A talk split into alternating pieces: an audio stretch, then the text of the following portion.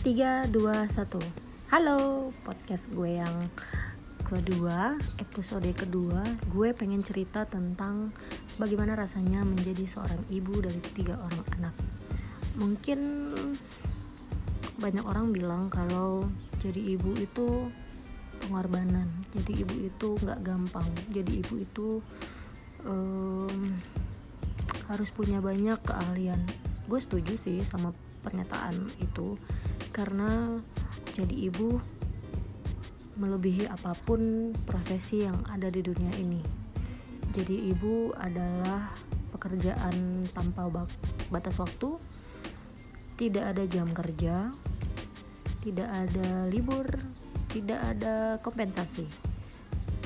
Ya bukan berarti jadi ibu itu nggak enak ya, karena mungkin seperti kita tahu kompensasi terbesar jadi seorang ibu adalah melihat anak-anaknya tumbuh dengan baik melihat anak-anaknya jadi orang yang berguna melihat anak-anaknya sukses nanti dan melihat hasil dari apa yang sekarang sedang diusahakan seorang ibu.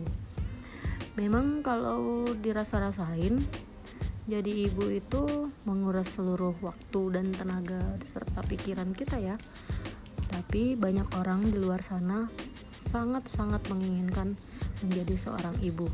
So, kenapa kita yang sudah menjadi seorang ibu tidak bersyukur? Kadang-kadang manusia itu tidak bersyukur karena angan-angannya terlalu tinggi. Itu sih yang gue tulis di Instagram tadi pagi. Rasa tidak bersyukur itu berasal dari angan-angan yang tinggi. Entah kenapa tadi pagi gue nulis kayak gitu. Karena memang gue rasa ketika kita tidak punya ekspektasi yang terlalu tinggi, biasanya kita akan bersyukur dengan apa yang kita punya saat ini. Ya gak sih?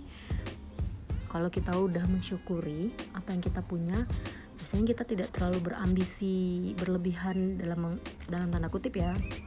Um, pengen ini, pengen itu, berasa kayaknya hidupnya nggak bahagia, berasa aduh kok gue gini aja ya, kok orang bisa kayak gitu ya, aduh kok orang bisa punya ini ya, gue kenapa nggak bisa ya? Kalau konteksnya masih positif itu membuat kita menjadi bersemangat. Ayo kita bisa ayo lu bisa ayo kita mampu.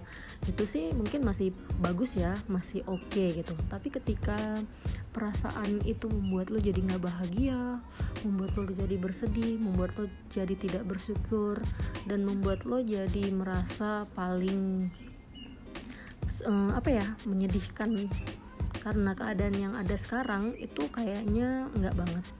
Karena apa pun sekarang yang lo rasain apa pun yang sekarang lo nik, uh, lo dapat adalah hal yang terbaik yang lo punya saat ini. Dan percaya atau enggak yang lo punya saat ini kadang-kadang yang tidak lo syukuri kadang-kadang keadaan yang tidak lo nikmati tidak lo syukuri saat ini adalah keadaan yang ternyata diimpikan banyak orang. So kenapa kita nggak bersyukur hari ini Sampai ketemu di podcast selanjutnya ya. Bye.